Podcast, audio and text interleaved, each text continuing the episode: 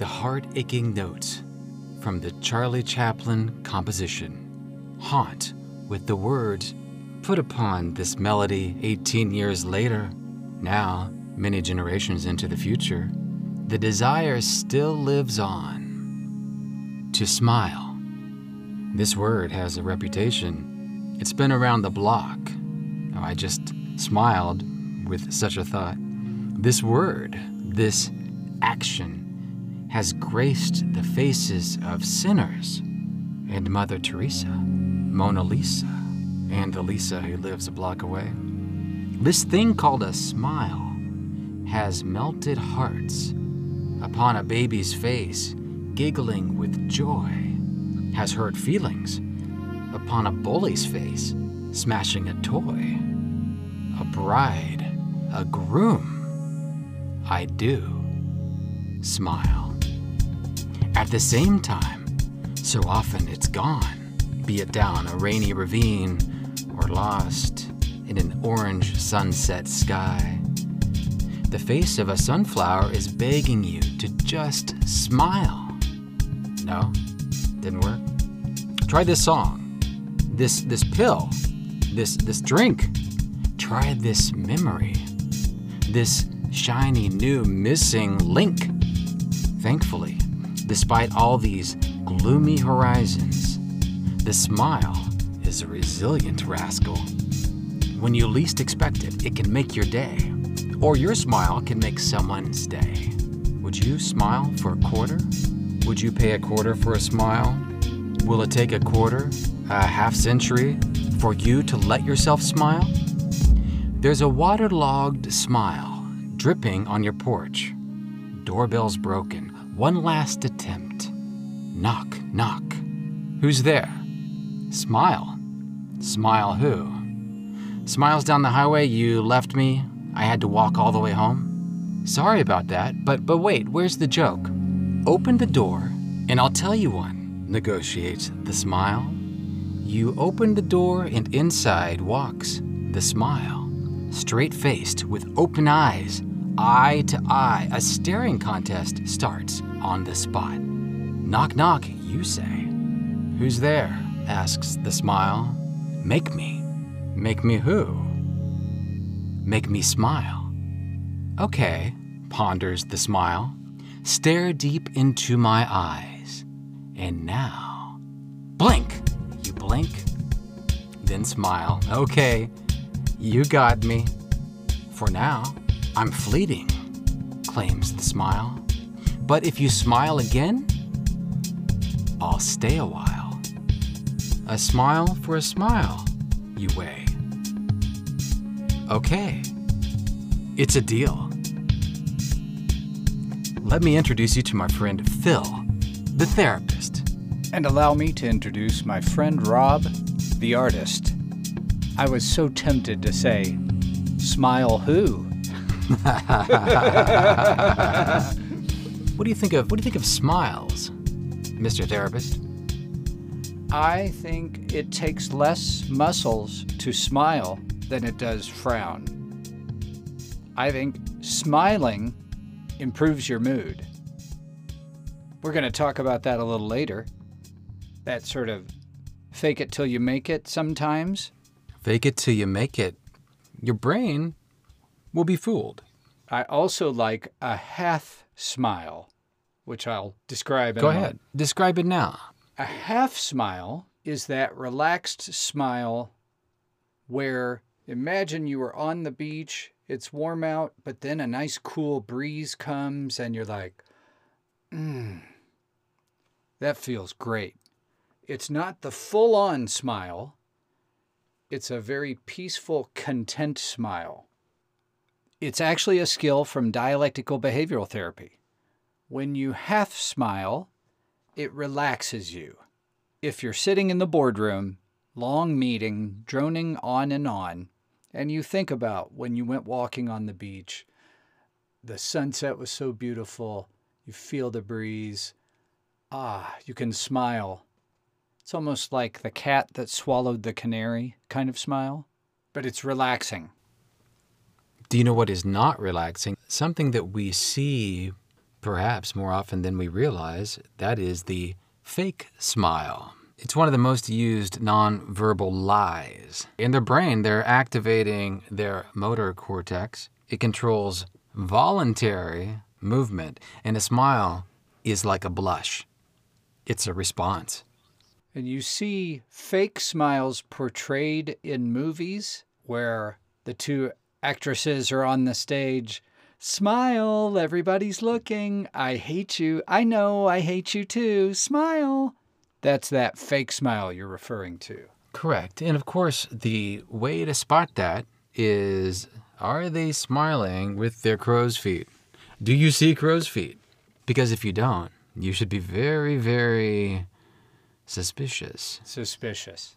Are you talking about the Duchenne smile? I am. Named after Guillaume Duchenne, the French anatomist? Tell me about that. Well, he studied many different expressions of emotion, but he focused on the smile. And like you said, the crow's feet, the lines form around right under the eyes, controlled by the orbicularis oculi muscle.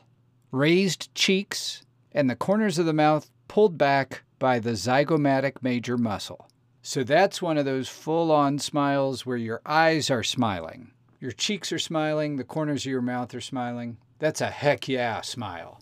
But the bad version of that involves only the zygomatic motor muscle, right?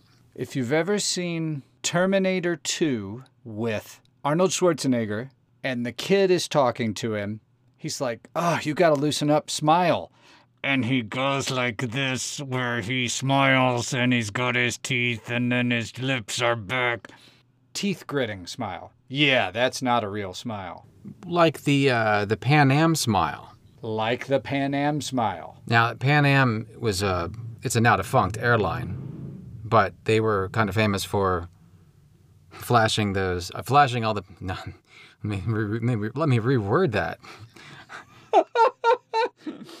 they were famous for sharing their non-authentic smiles to their passengers. On Saturday Night Live, the flight attendants are saying, Thank you for flying. Okay, mm, bye bye. The modern version of that is the Botox smile. Yes. That to me can get a little bit creepy. A little bit uncanny valley. Synthetic. You talked about showing the little teeth there, right? Yes. In animals, they'll show teeth as, as a threat, warning. Although there is at least one animal that has something that resembles a smile. The Barbary macaques, the monkeys, they have a what you would call an open mouth display as a sign of playfulness. Very playful. Quite cute, I must say. That smile and their sound they make, the high pitched, is a precursor of laughter, the ancestor of the smile. They've got quite a few macaques, about 300 of them on the rock of Gibraltar. But smiling is is contagious. Those mirror neurons fire up. We evoke the the feelings associated with a smile if someone else is smiling. You can see that in a newborn and an infant. In fact, modern research tells us to smile with the child, smile back, and use mirrors, which helps them form object permanence. But the child sees himself smile, smiles back at himself. It's affirming as well as contagious.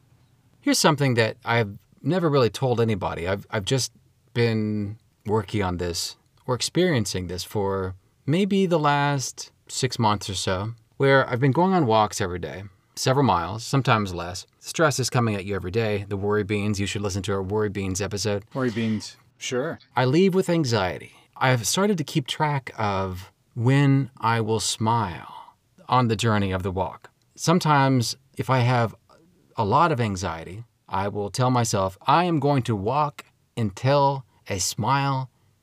Sometimes that hits early, sometimes it takes extra lap or two. But it always happens. It always happens because you, you get that release. Walks are so beneficial for working problems out. The ideas you can come up with just on a walk, the clearing of what happened earlier in the day and the resetting. And once that smile, I'm like, oh, there it is. There it is. It's uh, very, what's a good word for that? It's very Satisfying? Thank you. It's very satisfying. it's like everything it's like everything is going to be okay. It's comforting, it's calming, soothing.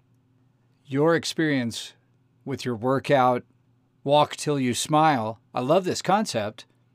I tend to start with a smile. Mine might be a very subtle smile, but I often I'll go on a run in the morning. And here in Colorado we have breathtaking sunrises with crazy clouds that look like an artist came out and painted them. So it's pretty standard for me before I even start on the run. I look up, I see the sun breaking through the clouds. Not unusual to snap a picture of it, but it, that's more of a calm, peaceful, content smile. Like, look at how beautiful that sunrise is. Today's going to be a great day. And then I go run. So you do kind of the opposite. You you work out until the smile comes. I start with the smile. well, I'll, we'll take them wherever they come, right? Wherever they come. I also, you mentioned anxious smiling, which reminds me of gallows laughter. I, I, that's gallows laughter. The phrase coined on the way to the gallows, where you're either going to be put into the stocks or beheaded. Oh, wow. Right? Well, in, it's that nervous, that nervous laughter. Some cultures, smiling is not cool. In different times of history, smiling has been a, even a sign of embarrassment or shame, weakness, or just creepy. You look back to um, Russia a long time ago. If you uh, smile at somebody on the street, what the hell are you doing? That reminds me of some areas of New York City. Keep, and uh, Seattle can be like that. I have several friends from Seattle, and the mantra is don't make eye contact. Oh, wow. Don't look people in the eye. It's a sad commentary, but some cultures don't welcome. This is why I think everyone should live in the South at some point because you, you get the big, juicy smile. well, you know, it's funny because uh, I, I spoke with someone recently who had never been in that part of the country. And when they went down there to stay for, I think they lived there for a short short amount of time. Um, he talked about how he would go to stores and, and he, he was thinking, what what are these people? Why are these people staring at me? What what's? And he didn't realize that everyone was just being friendly. More smiles will help the world. We all need to smile more. The most famous smile in the world, the Mona Lisa. The Mona Lisa. The Mona Lisa. Leonardo da Vinci. Leonardo da Vinci was an interesting fellow. He had an insatiable appetite for learning, innovative studies of art, anatomy, mechanics, birds, flying machines, and several other pursuits. With a foot in art and a foot in science, science. he became one of history's most celebrated and deserved geniuses. The smile of Mona Lisa. At a glance, perhaps it just seems like just another painting. But let's talk about this painting. Da Vinci started working on Mona Lisa in 1503 and continued perfecting it for years, nearly until his death 16 years later. Now, smiles back in paintings, smiles traditionally in paintings were not a thing because the subject had to. Now, think about this. Think about when you sit there for hours. Oh, probably. yeah, yeah, right. Yeah. Think about just even if you've ever been in front of a camera and they're like, "Okay, everybody smile," and but then they're delayed. Someone has to move something, or flash didn't go they're, off. They're taking for yeah something, and and pretty quickly that smile. You lose that smile, right? think of trying to hold that for hours. And it just, people did not paint this because it, if they even tried to, the smile would end up looking sinister or forced, unnatural. Yes. Or so, like some of the smiles we were discussing earlier, those fake smiles. Fake, fake smile, yes. How did Leonardo get Mona Lisa to smile for that length of time? There was an artist, Giorgio Vasari. Now, he talked about what kept Mona Lisa smiling. Smiling. He said, While painting her portrait, he employed people to play and sing for her and jesters to keep her merry, to put an end to the melancholy that painters often succeed in giving to their portraits.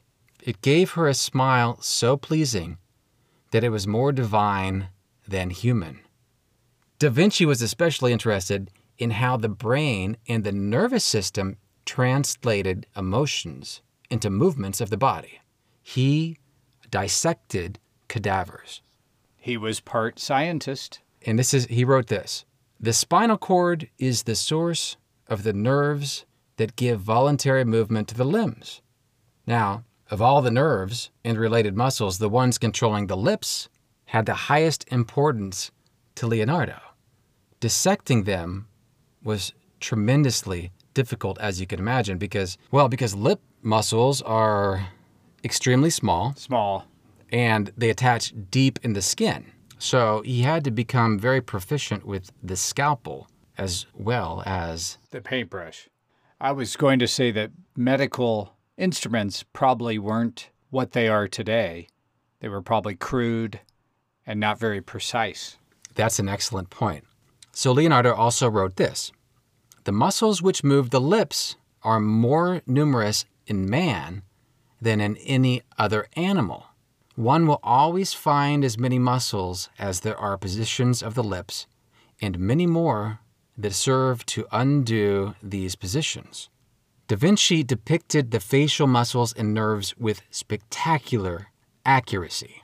He drew anatomical sheets he drew anatomical sheets. One of them displayed the muscles of two dissected arms and hands and two semi dissected faces, showing the muscles that control the lips. On one of those faces, with mastery of the scalpel, he has removed part of the jawbone to expose the buccinator muscle, which is heavily used during a smile. He wrote, represent all the causes of motion possessed by the skin, flesh, and muscles of the face, and see if these muscles receive their motion from nerves which come from the brain or not.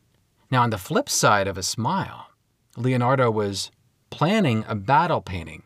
He noticed a similarity to the anger on the faces of humans and horses, and became perhaps the only artist in history to dissect with his own hands the faces of humans and horses. He wrote, and do this first for the horse that has large muscles. Notice whether the muscle that raises the nostrils of the horse is the same that which lies here in man.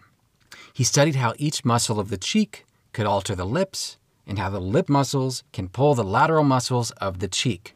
So, by contracting the muscle that forms the lower lip, we can simultaneously pucker both lips or the lower lip by itself, but we can't pucker our top lip alone. That is extremely detailed. He understood the dynamics of the smile, the muscles, the nerves. Vasari was talking about how he, he gave her a smile so pleasing that it was more divine than human. But it wasn't by accident. It's all this work that he put into this smile. After the French Revolution, the painting was moved to the Louvre, but spent a brief period in the bedroom of Napoleon. Now, a side note, the painting wasn't the only thing that spent a brief period in the bedroom of Napoleon. Can you can I get a little drum fill in there, Phil? okay, in 1911, the theft of the Mona Lisa and its subsequent return was reported worldwide, leading to massive increase in public recognition of the painting. Now, during World War II, the Mona Lisa was hidden in safe houses, but her spirit continued through the war effort. The British used a coded message to contact the French resistance. La Joconde garde un sourire. The Mona Lisa keeps her smile. In 1963, the French government lent it to the United States to be displayed in New York City and Washington, D.C. In New York, an estimated 2 million people were quickly moved in and out and were allowed to glance at the Mona Lisa for 20 seconds or so. Now, while at the Metropolitan Museum of Art, the Mona Lisa was nearly drenched in water, because of a faulty sprinkler. But thankfully, the painting's bulletproof glass Saved it. saved it. And today it remains safe at home at the Louvre. And the Mona Lisa is one of the most valuable paintings in the world. It holds the Guinness Book of World Records for highest known insurance. It was insured at $100 million in 1962. Now it's up to 650 million. But I wanted to go back real quick to the magic of Mona Lisa's smile. I think part of the magic is that it's open to interpretation. Everybody that sees it comes away with a different theory. Maybe she's pensive, maybe she's ecstatic. And I also feel like the Mona Lisa was one of the first paintings to follow you around the room. Exactly. Well, that is part of the brilliance of Leonardo. That was not an accident either. When you look straight on, right in front of you, versus To the side. slightly in your peripheral. So if you're staring at any other part of the painting, what catches your eye is the lips coming up. If you move or you look at something different, it is, it flickers and it is alive. People talk about how it's as if Mona Lisa is so aware of you, of your presence. It's quite spectacular. So, as I review distress tolerance skills in my dialectical behavioral therapy manual, half smile when you first wake up in the morning. So, put the word smile on your mirror, by your bed. This will serve as a reminder. When you get up, take a few moments to look at that. Inhale and exhale three gentle breaths. Half smile while you're while you're stuck in traffic. Half smile while you're listening to music. Well, sometimes you're full on smiling and jamming, right? But sometimes it's a relaxed smile. Half smile to let go of tension or resentment or frustration you have with someone else. So smiles can be very powerful. watch any commercial, these advertisements, it's no accident that you will see they will even go as far as trying to get the authentic smile because they know it will manipulate you, the customer. When I was a clinical director at an inpatient psych facility and you had to answer the phone or talk to a family member, smile when you say that. That's that's a fantastic idea and that's that's so true. You can hear you can hear the smile. Hey, did you hear did you hear my smile? I heard you. I was going to do A and B. Version 1, it's been really nice talking with you today, Rob. Version 2, it's been really nice talking with you today, Rob. Can you hear the difference? No, no, I'm kidding. Of course, yeah. we could that, that might have been a little. That might have been a little much. Well, the first it was hard. I smile a lot. And oh was yeah, that's true. You do. That that was probably hard for you. One smile, I think, can change the world because think of someone who has had the crappiest day you could ever imagine, and nothing is going well, and then all of a sudden, Smiling can change the world, especially with a total stranger. I I consciously if I'm walking along and I see a total stranger, I smile and wave. It's interesting to see the response. Most of the time, I'll see a smile back. and I'm actually about to respond to what you just said in my closer. One simple smile can change someone's day. And what are the effects of that? The ripples in the water. What distance will they travel? Infinity? One simple smile can reach far beyond this room, far beyond the floor at your feet.